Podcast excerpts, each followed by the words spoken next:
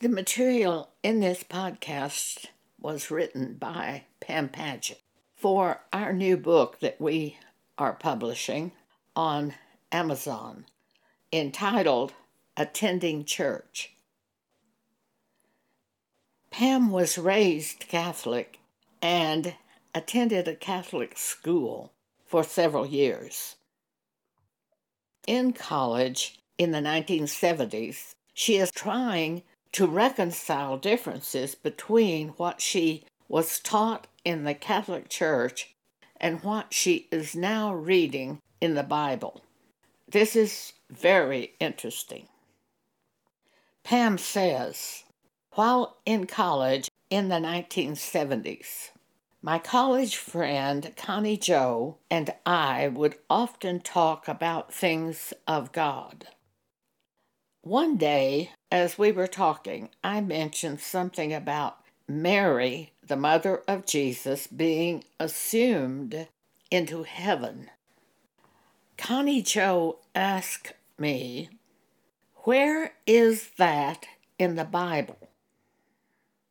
I responded, I don't know where it is in the Bible, but I'm sure it's there because we were taught about this in the Catholic Church. We had been taught that Mary was taken into heaven much as Jesus was taken into heaven, as told in the following scripture Acts chapter 1, verse 9. And when he, Jesus, had spoken these things, while they beheld, he was taken up, and a cloud received him out of their sight. However, when I looked in the Bible for an account of Mary being assumed into heaven, I couldn't find any mention of this. Surely I was overlooking it, I thought. When I went to my parents' home one weekend, I looked this up in their Catholic Books of Knowledge, a three book set of encyclopedias which told about Catholic doctrine. I was shocked to read that Mary being assumed into heaven was not in the Bible. It was explained in these books of Catholic doctrine that the report of this event had been passed down from generation to generation, but was not in the Bible. This is the first time I saw that a doctrine taught in the Catholic Church was not in the Bible. And it was quite puzzling to me says Pam. As I continued reading in the Bible, and as Connie Joe and I talked, other Catholic doctrines came to light which were either not in the Bible or conflicted with what I read in the Bible. I started a list of these things. Although I no longer have that list, I recall some of the things that were jarring to me as I read the Bible during that time. For it didn't line up with that which had been taught in the Catholic Church. There was a difference between Bible and the Catholic Church. 1 Timothy chapter 4 verses 1 through 3 says, now the Spirit speaketh expressly that in the latter times some shall depart from the faith, giving heed to seducing spirits and doctrines of devils, speaking lies in hypocrisy, having their conscience seared with a hot iron, forbidding to marry, and commanding to abstain from meats, which God hath created to be received with thanksgiving of them which believe and know the truth. The Catholic Church forbids their religious leaders to marry. Their religious leaders, such as priests, nuns, bishops, cardinals, and pope, are forbidden by the Catholic Church to marry. Yet we see in the Bible that the Apostle Peter was married and had multiple children. For Peter was an elder and, as such, was required to have one wife and multiple children, with his children under established control. So, by this we know Peter had a wife and children. We have in the Bible an account showing Jesus visiting the home of Peter. And Peter's mother in law was ill, showing Peter had married. Matthew chapter 8, verses 14 and 15. And when Jesus was come into Peter's house, he saw Peter's wife's mother laid and sick of a fever. And he touched her hand, and the fever left her, and she arose and ministered unto them. In 1 Peter 5 1, Peter identifies himself as being an elder. Peter says, The elders which are among you I exhort, who am also an elder, and a witness of the sufferings of Christ, and also a partaker of the glory that shall be revealed. Qualifications for being an elder are in the Bible written as follows in 1 Timothy 3, verses 1 through 5.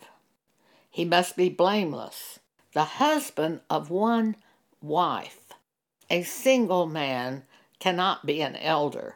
The word elder and bishop in the Bible are used interchangeably, it's the same thing. And in 1 Peter 3 1 through 5, Paul says, A bishop then must be blameless, the husband of one wife, vigilant, sober, of good behavior, given to hospitality, apt to teach, not given to wine, no striker, not greedy of filthy lucre, but patient, not a brawler, not covetous, one that ruleth well his own house, having his children in subjection with all gravity. For if a man know not how to rule his own house, how shall he take care of the church of God? Pam also says, and in the Catholic Church, we were taught that we could not eat meat on Fridays, but we could eat fish. These are doctrines of devils. 1 Timothy 4, verses 3 and 4. And commanding to abstain from meats which God hath created to be received with thanksgiving of them which believe and know the truth, for every creature of God is good, and nothing is to be refused if it be received with thanksgiving. In the Bible, there is no scripture telling us that we cannot eat meat on a specific day of the week. We are free to eat meat any day of the week according to the Bible. And also in the Bible, fish is called meat. John 21 5 and 6. Then Jesus saith unto them, Children, have ye any meat? They answered him, No. And he said unto them, Cast the net on the right side of the ship, and ye shall find. They cast, therefore, and now they were not able to draw it in for the multitude of fishes. Fish was meat in the Bible. Devil's twist doctrine to the point it takes some effort to separate truth from the lies. And what they make up by their own doctrines, you will find it to be very twisted when you try to sort through and get the real truth. Jesus explains this in John 8, verse 44. Jesus says, Ye are of your father the devil, and the lust of your father ye will do. He was a murderer from the beginning, and abode not in the truth, because there's no truth in him. When he speaketh a lie, he speaketh of his own, for he is a liar and the father of it. In Luke 20, verse 46, Jesus warns them Beware of the scribes, the religious leaders, which desire to walk in long robes and love greetings in the market and the highest seats in the synagogue and the chief rooms at feast. Pam said this reminded me strongly of the religious leaders in the Catholic Church walking about in long robes. And I saw many lay people stand in awe of them. In the New Testament church, there are no religious garments showing a person to be a minister of Jesus. By the Spirit dwelling in that person, and by the spiritual gifts of God coming through that person, we recognize the calling of Jesus that is on that person. There are no religious garments in the New Testament Bible. From heaven, Jesus calls his ministers today and places his ministers in the offices of apostle, prophet, evangelist, pastor, teacher according to his will. There is no such thing as pope, archbishop, cardinal. None. There are no such thing as nuns in the Bible. All of these things were made up by the Catholic Church. In Ephesians 4, verses 8, 11 through 12, Jesus saith, When he ascended up on high, after the crucifixion and resurrection, he led captivity captive and gave gifts unto men. And he gave some apostles, and some prophets, and some evangelists, and some pastors and teachers, for the perfecting of the saints, for the work of the ministry, for the edifying of the body of Christ. Also, a minister can have multiple offices. Paul was an apostle, teacher, and preacher. Paul says to Timothy in 2 Timothy chapter 1 verse 11, Wherefore I am appointed a preacher and an apostle and a teacher of the Gentiles. Pam noticed a considerable difference between the Catholic Church and the Bible when she read about prayer in the Bible. Matthew chapter 6, verses 7 and 8, Jesus says, But when ye pray, use not vain repetitions, as the heathen do, for they think that they shall be heard for their much speaking. Be not ye therefore like unto them, for your Father knoweth what things ye have need of before ye ask him. In the Catholic Church, Pam says, we were taught to memorize prayers, which we said over and over. During various rituals such as Mass, the same prayers are recited, sometimes multiple times. And nowhere in the Bible are we told of anything called a Mass. That's made up by the Catholic Church.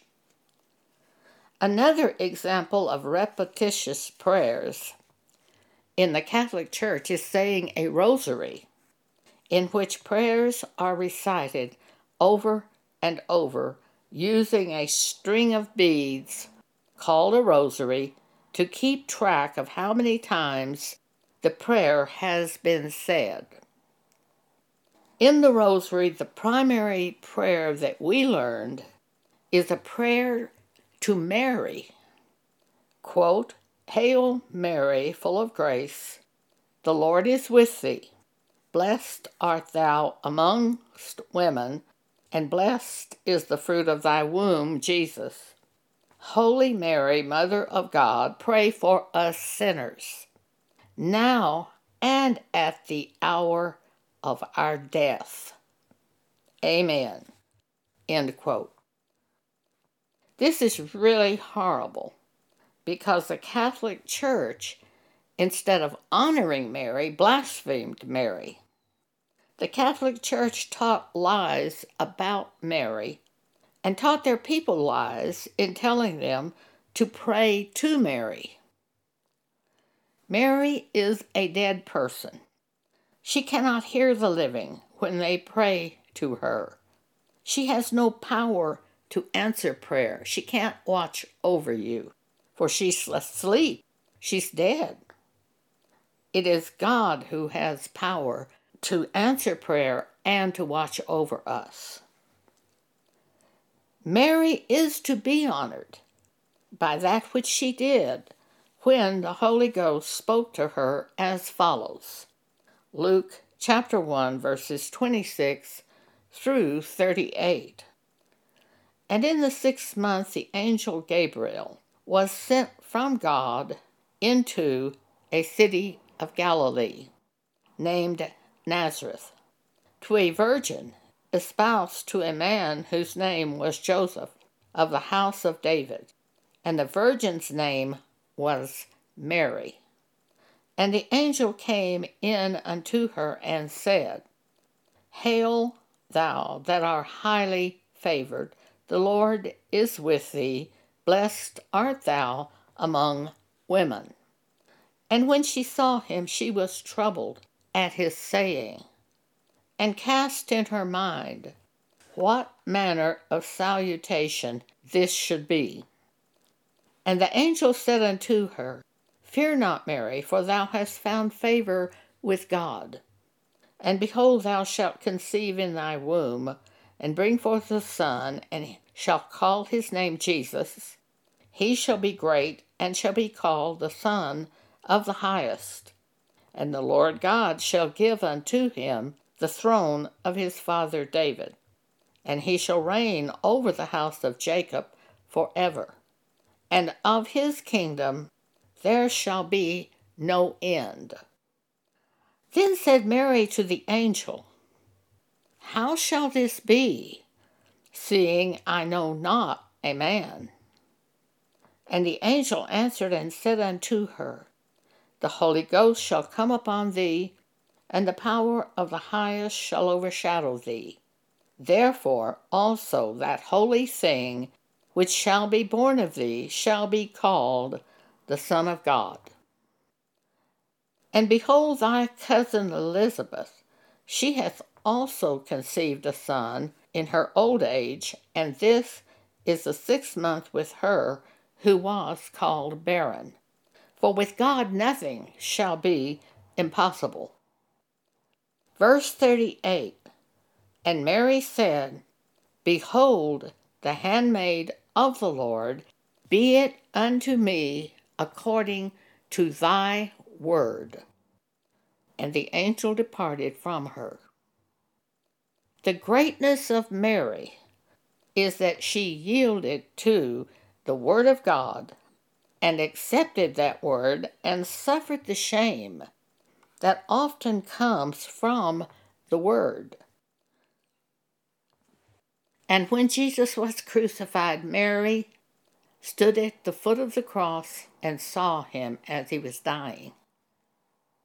Yet she had heard from his angel that he would have a kingdom that never ended. That had to have been mysterious to her, and also a shame to see him on a cross because the Bible says, Cursed is the man that hangeth from a cross. Also, regarding prayer, Pam says, The Catholic Church teaches you to pray to Mary and to other dead people whom the Catholic Church have designated as saints. Yet nowhere in the Bible are we told to pray to Mary or any other dead person. Dead people cannot hear you, for the dead people are asleep. John chapter 11, verses 11 through 14. These things said Jesus, and after that he saith unto them, Our friend Lazarus sleepeth but I go that I may awake him out of sleep. Then said his disciples, Lord, if he sleeps, he shall do well. Howbeit Jesus spake of his death, but they thought that he had spoken of taking rest in sleep. Then said Jesus unto them plainly, Lazarus is dead. Concerning prayer, Pam says, We are told in the Bible to pray to God. Matthew 6 6. But when thou prayest, enter into thy closet, and when thou hast shut thy door, pray to thy Father, which is in secret, and thy Father, which seeth in secret, shall reward thee openly. And the question arises who are the saints? In the Catholic Church, they appoint certain dead people as saints and tell you to pray to these dead saints for different things. They also tell you that dead saints, such as Christopher, protects you. But dead people have no power, according to the Bible. Dead people are asleep, according to the Bible. Those dead people who are in Christ will be raised from the dead when Jesus returns through the clouds to gather the elect of God to meet him in the air. 1 Thessalonians chapter 4 verses 13 through 18.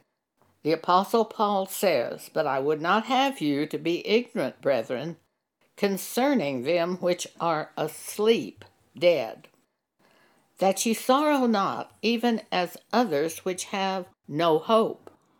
For if we believe that Jesus died and rose again, even so, them also which sleep in Jesus will God bring with him.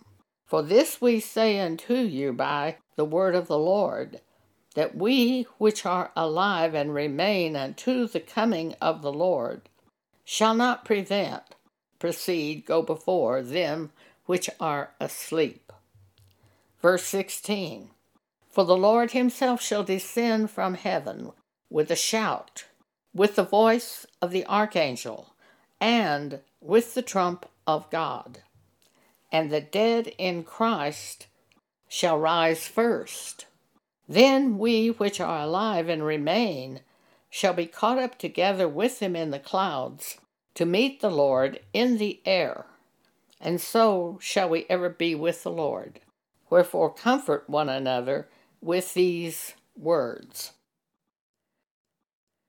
Pam says, In the Bible, saints are all those who have been born again by the Spirit of God, the elect of God, chosen by God no human designates who is a saint.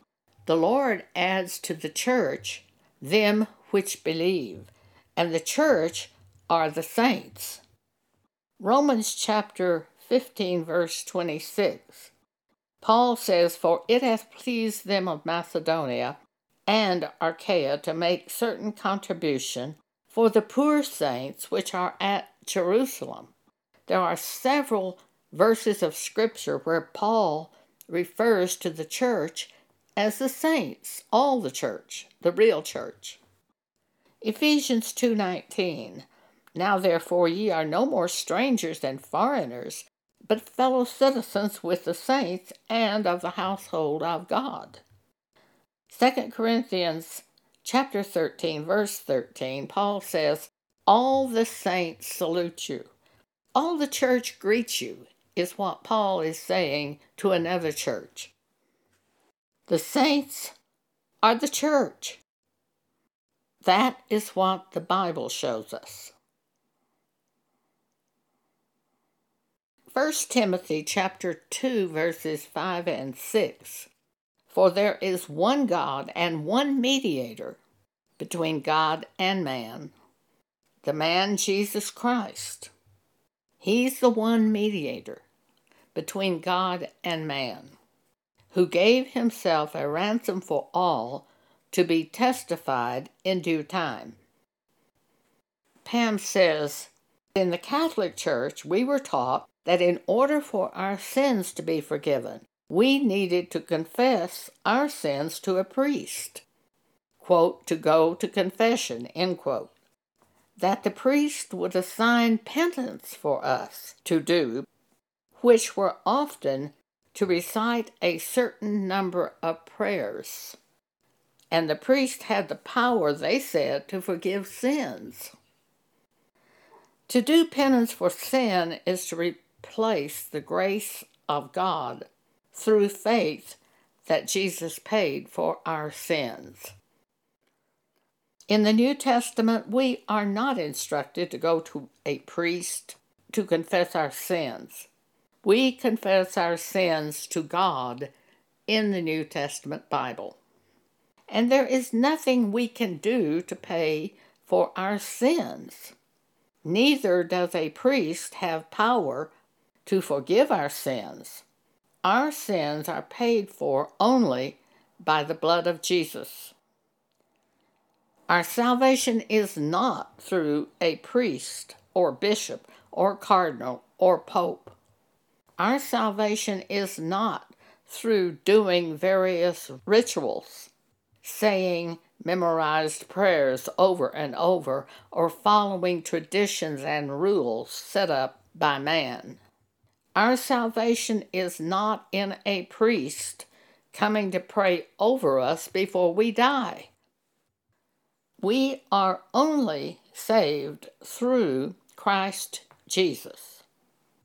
John chapter 14, verse 6, Jesus says, I am the way, the truth, and the life. No man cometh unto the Father but by me, Jesus the Word. Pam says, It was especially shocking when I read in the Bible that we are not to make graven images and we are not to bow down to graven images. Each Catholic church I have ever been in had statues, and people knelt down and prayed before these statues. Exodus 20, verses 1 through 6. And God spake all these words, saying, I am the Lord thy God, which have brought thee out of the land of Egypt, out of the house of bondage. Thou shalt have no other gods before me. Thou shalt not make unto thee any graven image, or any likeness of anything that is in heaven above, or that is in the earth beneath, or that is in the water under the earth. Thou shalt not bow down thyself to them, nor serve them. For I, the Lord thy God, am a jealous God, visiting the iniquity of the fathers upon the children unto the third and fourth generation of them that hate me, and showing mercy unto thousands of them that love me and keep my commandments. Colossians chapter 1 verse 18. And he Jesus is the head of the body, the church. He's the head of the church, Jesus, who is the beginning, the firstborn from the dead, that in all things he might have the preeminence. In the Catholic Church, it is taught that the Pope is the head of the Catholic Church. And the word pope is not in the Bible, not in the Old Testament, not in the New Testament. Jesus is the head of the church, the body of Christ, not a man called Pope. Pam says, seeing these things from the Bible was so puzzling to me, for we had been taught that the Catholic Church is the only true church. How could they teach doctrines that didn't line up with the Bible? Yet I had a list of things that didn't line up with the Bible. That the Catholic Church taught wrong things seemed impossible to me, and I did not want to believe this. Was I not understanding correctly? Although the college I attended was a state university, there was a nun who was taking some classes there. She was easily recognized by the garments she wore. I asked if I could talk with her, and we set a time to meet. When we met, I had with me the list of things that I had collected, things in which the Catholic Church teachings did not seem to line up with the Bible. I asked about the first thing on my list. The nun turned completely white, as though all the blood had drained from her face. She was obviously quite shaken. She said this is the reason lay people should not read the Bible. She went on to say she couldn't answer questions such as this, that I would need to talk with a priest or a brother. Seeing this nun's strong reaction was used by God to completely break through my believing that the Catholic Church is the one true church. And this caused me not to resist seeing the wrong that they were professing in the Catholic Church doctrines. I clearly saw that it was not a matter of my misunderstanding. Those Catholic Church doctrines did not line up with the Bible. I left the Catholic Church. This is Joan Boney speaking. I found this to be such an enlightening testimony. I've never been in a Catholic church. I've seen on television programs and in movies Catholic Church portrayed.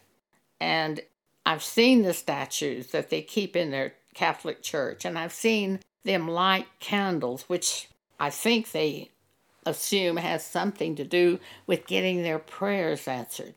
And I've seen these things and I've known how false they were, how antichrist but reading Pam's testimony is really very substantiated to me. Thank you for allowing me to speak this to you today. Tomorrow we will continue with the next chapter from our book, which is entitled Attending Church, published on Amazon.